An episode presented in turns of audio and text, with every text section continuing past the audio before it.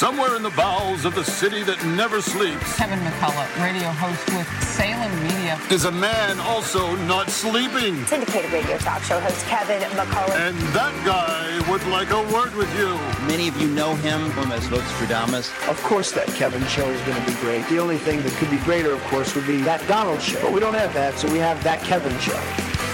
Featuring the music of Dick Tunney and the Dream in Color Orchestra.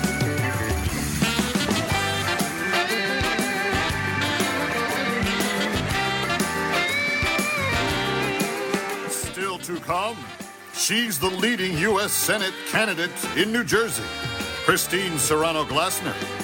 Sketch comedy on the way from Jason Headley. We also go tripping in Times Square. And we unveil the song of 2023 later this hour.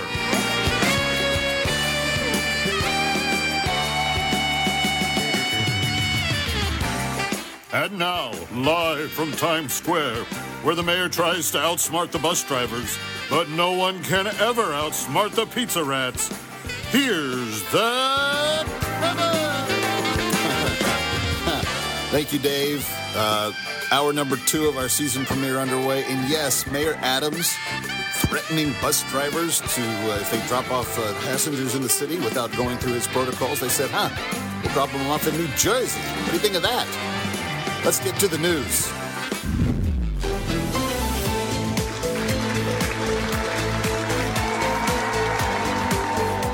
Assignment Desk Weekend, I'm Kevin McCullough. This week, the names of those who flew to Jeffrey Epstein's island have been released. Uh, Whoopi Goldberg from The View admitted in advance of the release that her name was likely on the list. Hence her very personal and pleading request for co host Sonny Hostin to release this statement. Wednesday's release marks the first set of documents related to the case to become unsealed. My understanding is that more are anticipated to be revealed in coming days.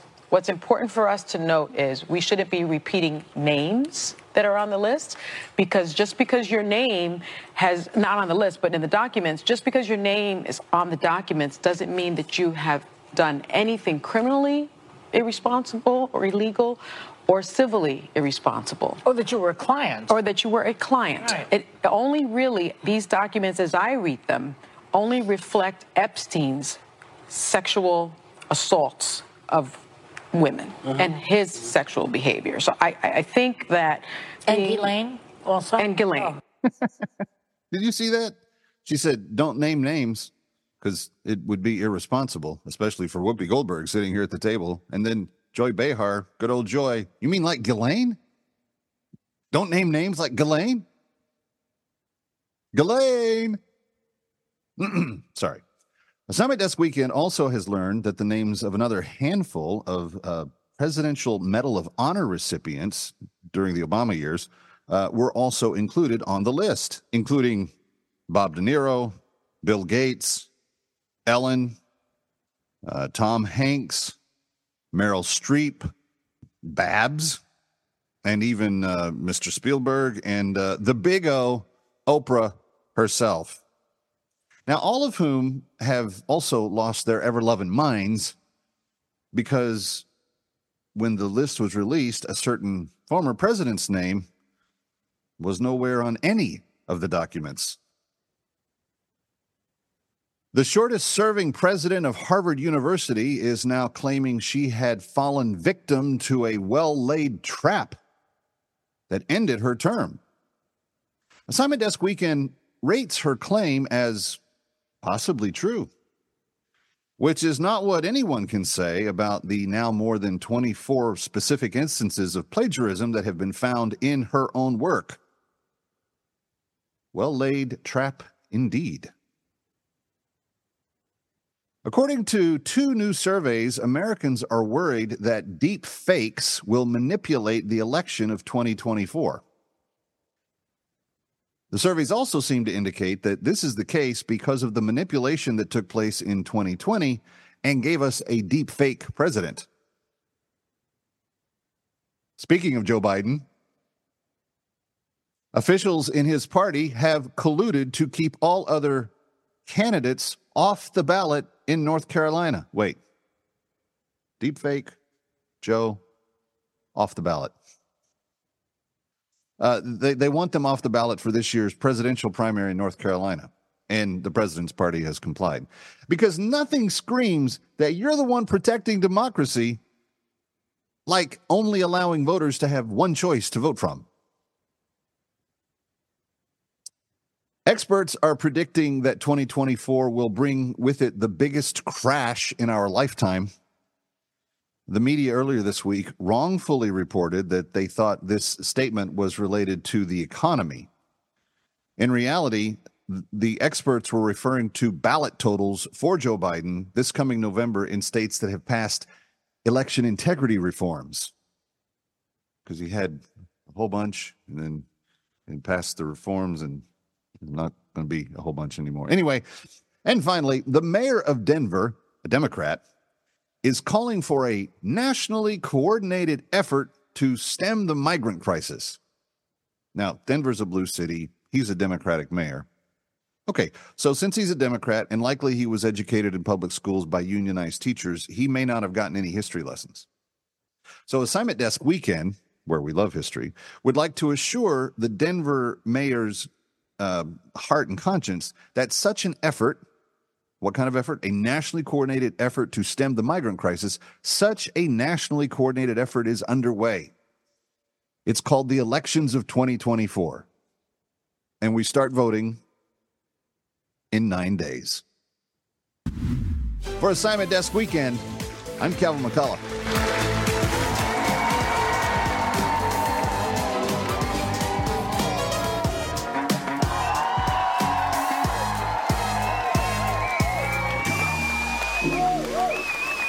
If it's Friday in New York City, then what day of the week is it in Mexico? Friday. Wait. Tuesday. Yes, you almost messed up. What country is the Panama Canal in? You know this. I think Colombia. No, China. What country is Hawaii in? What? I don't know. Guess the country. Give me your best guess. No wrong answers. Bro, I dead don't know. Um, I don't know. I can't even guess one because I really. No, guess a country. Guess a country. What Any country? That it's in. Mm, I can't even guess. I really don't know. What country did the Vietnam War happen in?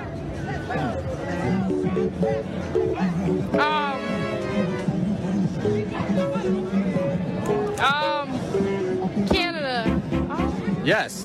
What is 100 minus 17? I have no idea. 75?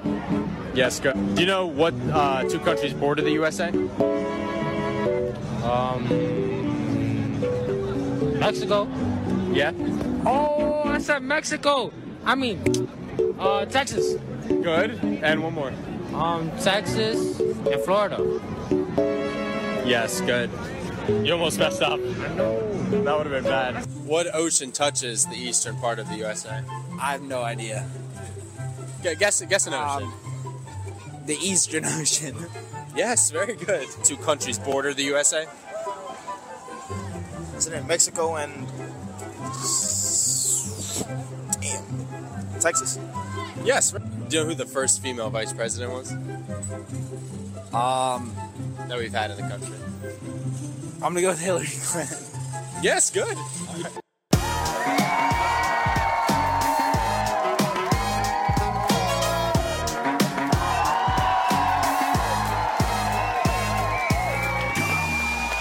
There's all this pressure, you know?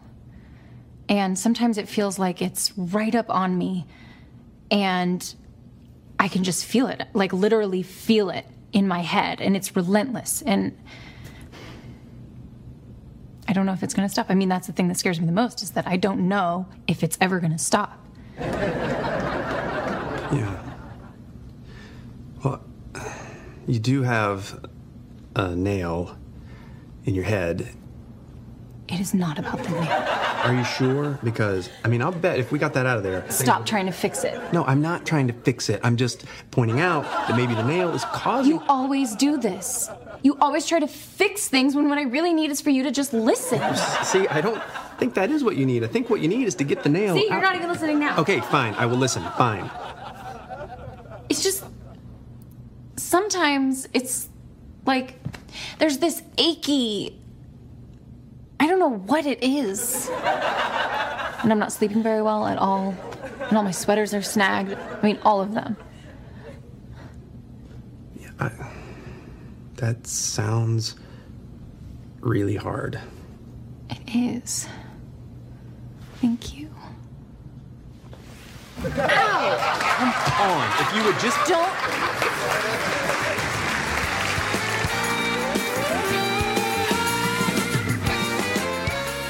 Stay with us. Our countdown to the Song of the Year continues. It's That Kevin Show.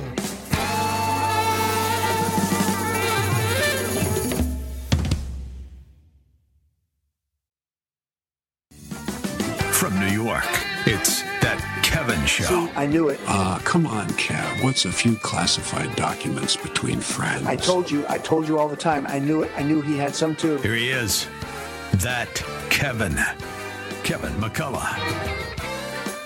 And my next guest is the frontrunner for the GOP Senate nomination in the Garden State. And since it's an election year, we're going to start talking about electoral races much more so. You know that uh, about every two and four years, Kevin McCullough gets, you know, somewhat political in uh, the coverage that I um, uh, cover. And I'm very, very pleased to welcome my next guest because she's a former mayor.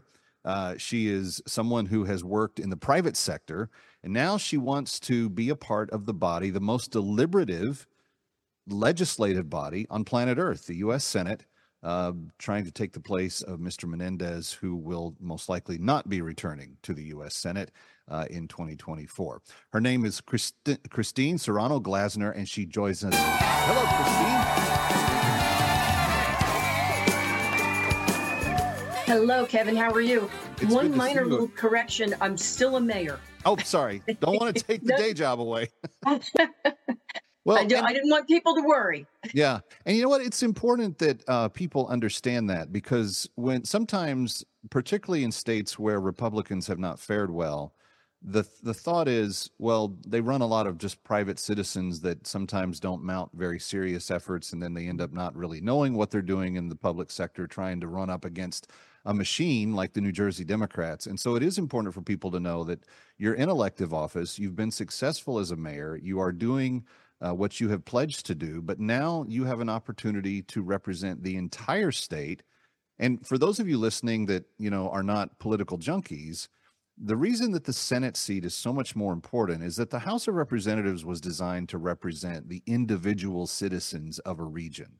That's why the districts are small. That's why they have to get out and campaign and go door to door, etc. The Senate is a deliberative body that gives an equal voice for each of the states that are represented in the United States Senate. So the power of the of a US senator to speak more broadly for all of its citizens in its state is is maximized. But then there's also an impact that that senate seat has on all of the rest of the 50 states. And so Christine understanding that that job changes a lot you know as a mayor you're a CEO you kind of have things that you have to to get done on you know on on budget on time for the uh, for this uh, municipality to uh, proceed. The Senate is a very different animal. What what what attracted you to this position? Well, it's important for New Jersey. I think it's also important for people to know that I have a greater background in government. I was a senior vice president in economic development for New York State, and then I was regional advocate for the Small Business Administration. I dealt with a lot of regulatory and policy issues. So I have that background. I understand the Senate. I even worked down in Washington for a short stint. It's critical that we return integrity more than anything back to this seat because that's what we've lost. And I believe people have lost their faith in public service. I'd say to people all of the time, people need to understand this is a job. People have elevated the US Senate to being celebrityism, to being a place of a power center, to being a place where people go and make a lot of money. Wrong. This is a job, and our job is to serve the public. It's public service, not self service. And that is what it's become. Under Bob Menendez, it's become complete and total self service, and we need to return it back to what it is, take the power away from that position, and return it to the people.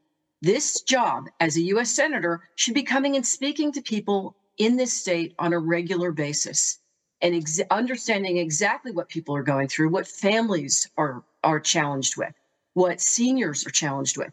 I think one of the things that we've seen in a state like New Jersey is you raise children here and then they go to college and then they can't get jobs here or they can't afford to live here or they can't afford to buy a home. We need to fix that and we need to fix it at the national level for everybody so that young people can return to their home states, can return to a wonderful state like New Jersey. And that's my goal. That's why I'm running. And I do have, hmm. I have the experience, but more importantly, I have the energy and I have the work ethic and I have the reputation for delivery. And this is why I want to do this for New Jersey, for the people. I've said for a long time, and people that have listened to me know this, that senators tend to make very poor candidates for president. Um, and senators that become president end up kind of not really doing very well uh, legisla- legislatively and kind of agenda wise because the job of a CEO, which is what a governor or a mayor or a president is, is very different than the, the senator's job, which is deliberating, passing legislation, building coalitions, you know, that sort of thing. Um, I've always thought in reverse that former CEOs make great senators. Um, you've been in the private sector, you've been in the public sector, you're now a CEO of a, of a, vill- of a municipality. Talk to me about how your executive experience parlays into representing your state. Well, more importantly than anything is the exec when you're an executive, when you're a leader, communication is key on all levels. You need to be able to communicate your message concretely so that people understand it, but you need to be able to listen. And you need to be able to merge those two things. And that is my area of expertise, frankly, is really listening to people, listening to what they need, listening to what they want, but making sure that our plans are based on need. It's the same thing in the US Senate. And it's really where the Senate needs to return Hmm. is to making sure that we're providing for people what they need for a future. My biggest concern with this Biden administration is there's no plan.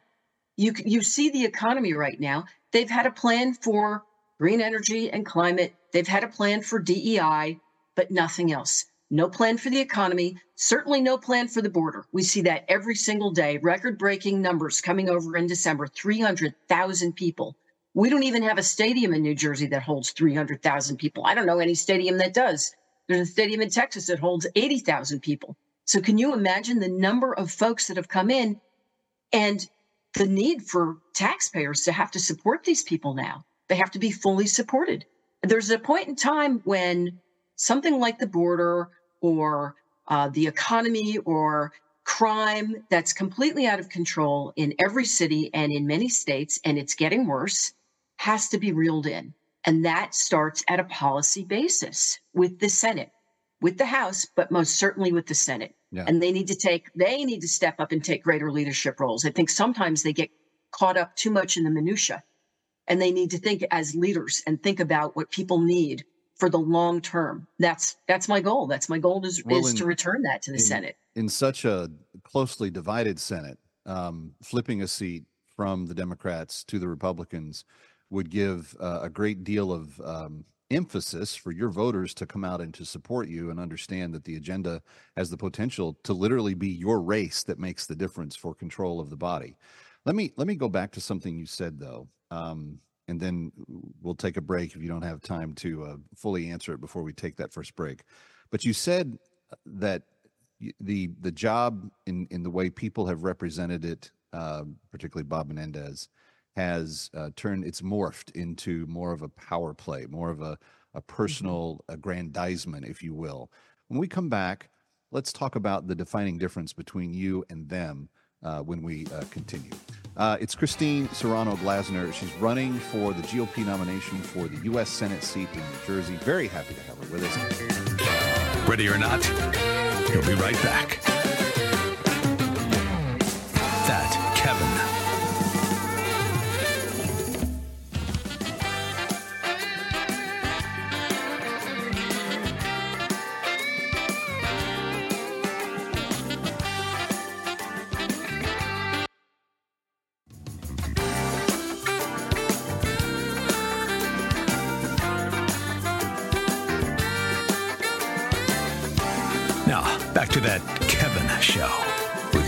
McCullough. And we're back from Times Square. It's Kevin McCullough. Glad to have you with us. Um, Christine Serrano Glassner is my guest. And Christine, we were talking about corruption. When you think of the Biden years, what the history books will write about this period of time, corruption will be the subtext of everything they did on just about every level of policy and actions that they took. Uh, there's no better description for the Biden administration than America last. Uh, and Bob Menendez certainly uh, demonstrated that, and he predated the administration uh, in the United States Senate. In fact, I believe the way he even came to power, if I if I'm remembering correctly, he sits in the Torricelli seat, which was a big shell game to get someone in, into the position that wasn't actually really nominated or elected to get there. So, having said that, and seeing seeing the charges that he's been, you know, now laid with uh, at the at the seat of the uh, ethics committee, uh, the the Democratic Party in your state, New Jersey, has a chance to do a clean slate, start over, no corruption, no no dirty play at all. They couldn't even get out of the gate with that. Explain. Well, it, you know, it's very simple, and if people were paying attention, there was yet a new indictment for Bob Menendez in the last couple of days, and this has to do with the, the country of Qatar. He apparently has taken bribes, and look at that connection. I've been making this connection I, I don't know what it is. Somebody's going to have to unwind this, but you take Bob Menendez, who's been the chair of our Senate Foreign Relations Committee. Mm. Now there's accusations that he has taken bribes from Qatar or on behalf of Qatar to benefit them. And Qatar is the country that has been hosting and protecting the leaders of Hamas. Yep. It's too messy. It smells to the heavens. And it's that kind of governing that has to go away, must be cleaned up. So if you look at the folks that are running here in New Jersey for that seat, they've been involved with this for years. The governor's wife, even in 2018, the last time that Menendez was Gold Bar Bob, right? The last time he was up against charges, she donated to him thousands of dollars. He has been held in this position so that they could maintain this power, right? So that they can keep this power. This is what's important to them. And this is what's going on again. They need to maintain that seat. The fortunate thing is they're going to have a primary on their side because not everybody is too pleased with the fact that, I'm sorry, but Governor Murphy is once again trying to purchase this seat. It's wrong and it's not the way it should happen. The way well, I have been campaigning is, sorry, is literally through grassroots county by county, town by town. And even if it is a Senate seat and you've got to cover the whole state, then that's what I plan on doing. And I will continue to do that.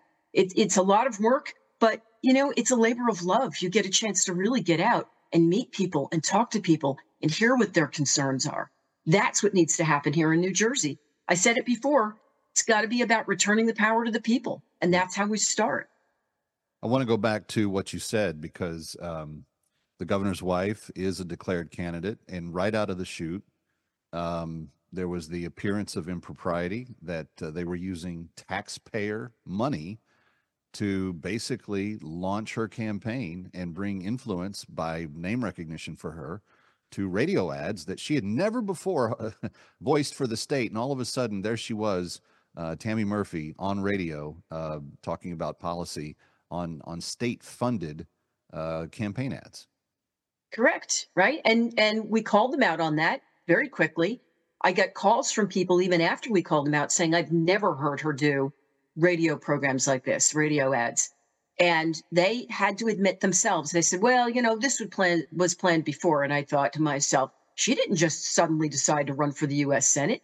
They planned it at the same time that she was talking about running for the US Senate. So they full well knew had it not been wrong, they wouldn't have taken those ads down. And they did take them down right away. They needed to. However, she continued to do public appearance for that same organization that she was launching.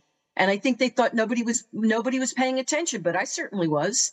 It is absolutely using the office of the governor to run for this seat. And it's wrong. It's interesting because the governor even came out with a statement and said she's going to have to run on her own back. She's going to have to, you know, go county by county. None of that's happening. I Because everybody calls me and tells me what's going on. He's the one who's spending an awful lot of time running her race. He's calling people left and right. He's you know, I hate to say it, but from the sounds of it, maybe even twisting arms and saying to people, you're either going to support her or, you know, there could be a price to pay.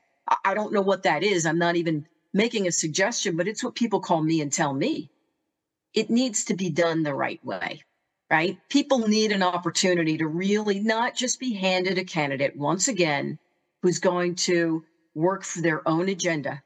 We need to start taking care of the people and running this race that way, right? Person by person, town by town, county by county. Christine Serrano Glassner, hold that thought. We're coming right back. Kevin McCullough from New York. Ready or not, he'll be right back.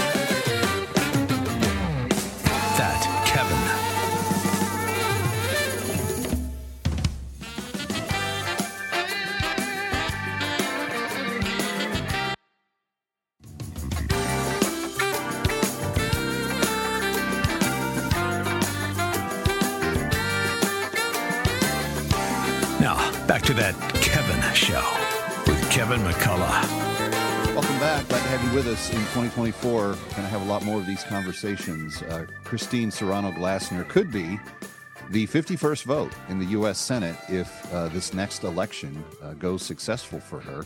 And certainly it would be a devastating loss to the uh, National Democratic Party to lose a state, uh, to lose a Senate seat, particularly from a state as blue as New Jersey. Uh, but Christine, let me ask you about that. Um, you know, I spend a lot of time in New Jersey. There's a lot of people that have really common sense values that are not down with the uh, electric car for every garage uh, mandate that uh, the current administration seems to have put forward. And they're looking for common sense leadership. What are the people of New Jersey telling you that they want, and what are your solutions to the problems that they face? Well, number one is the economy that is really, really impacting people, and people are looking down the road at how that's going to further impact them and their children's future. This administration has not put a plan in place, and that's my strongest uh, view of this. Number one, we need to work on the economy. Bidenomics are is obviously not working. It's certainly not working for everybody. It might be working for the elite, the upper echelon, but not everybody else. Then the uh, you know the agenda is pretty obvious. It lays itself out. You look at the border; is completely out of control. Once again, there's no plan. We need to curb that in. And when you curb that in, what will happen is you're going to curb in fentanyl, which is killing hundreds of thousands of Americans a year. Right? It's an open fentanyl highway that they've created.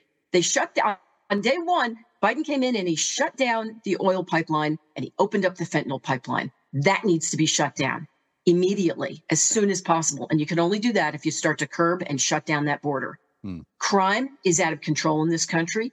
We need to give power back to our police. We need to give respect back to our police.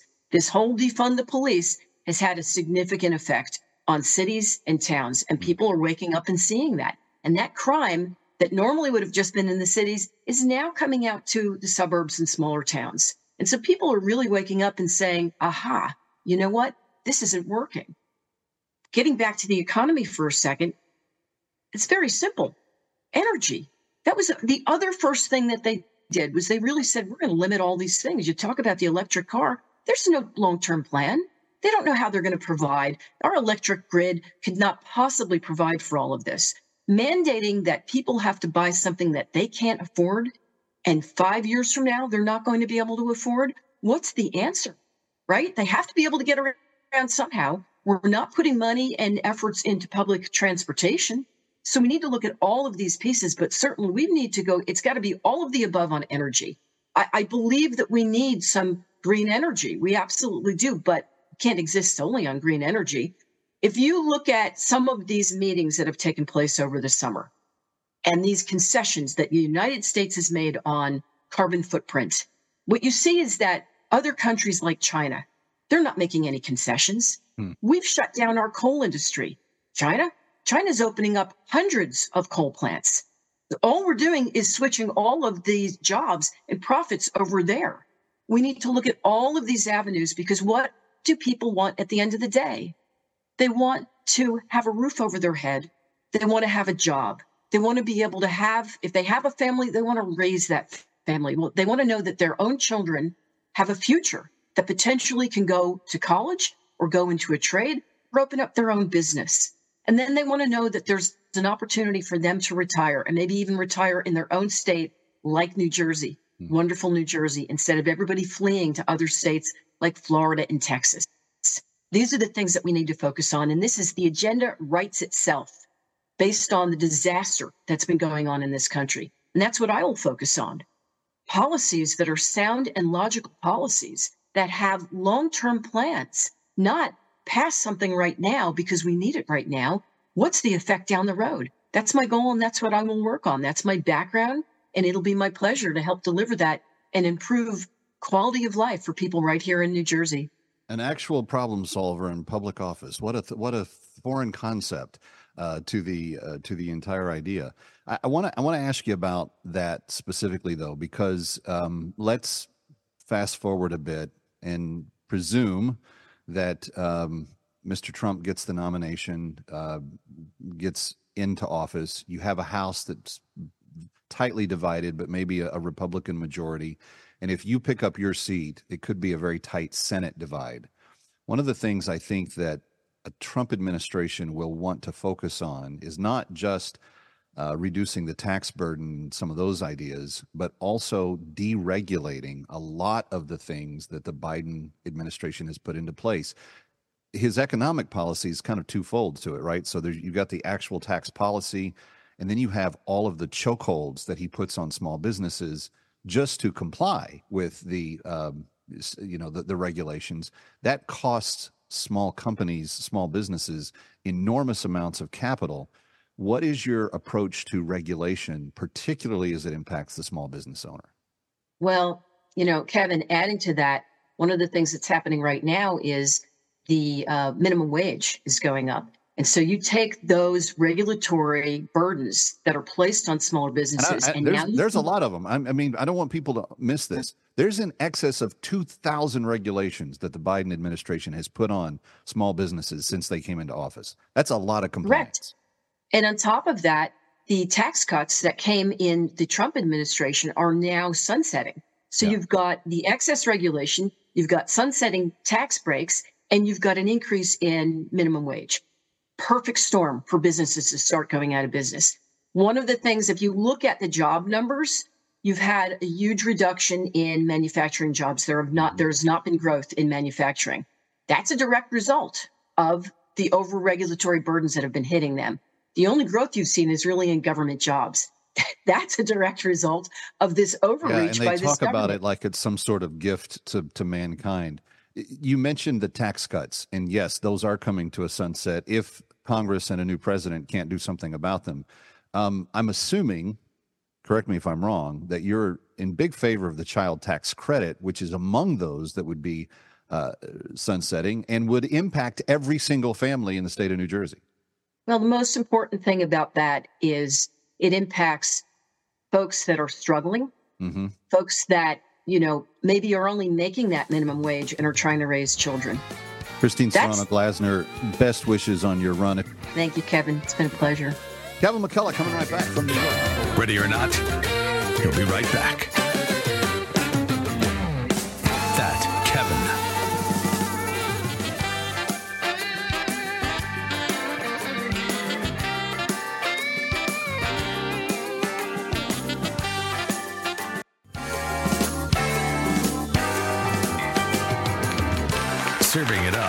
With a no drink minimum. It's that Kevin show. She broke every record for everything she touched in all of 2023, including the most number of votes ever received for the number one spot on the New Music Spotlight. With your number one song from 2023, Taylor Swift. People dream high in the quiet of the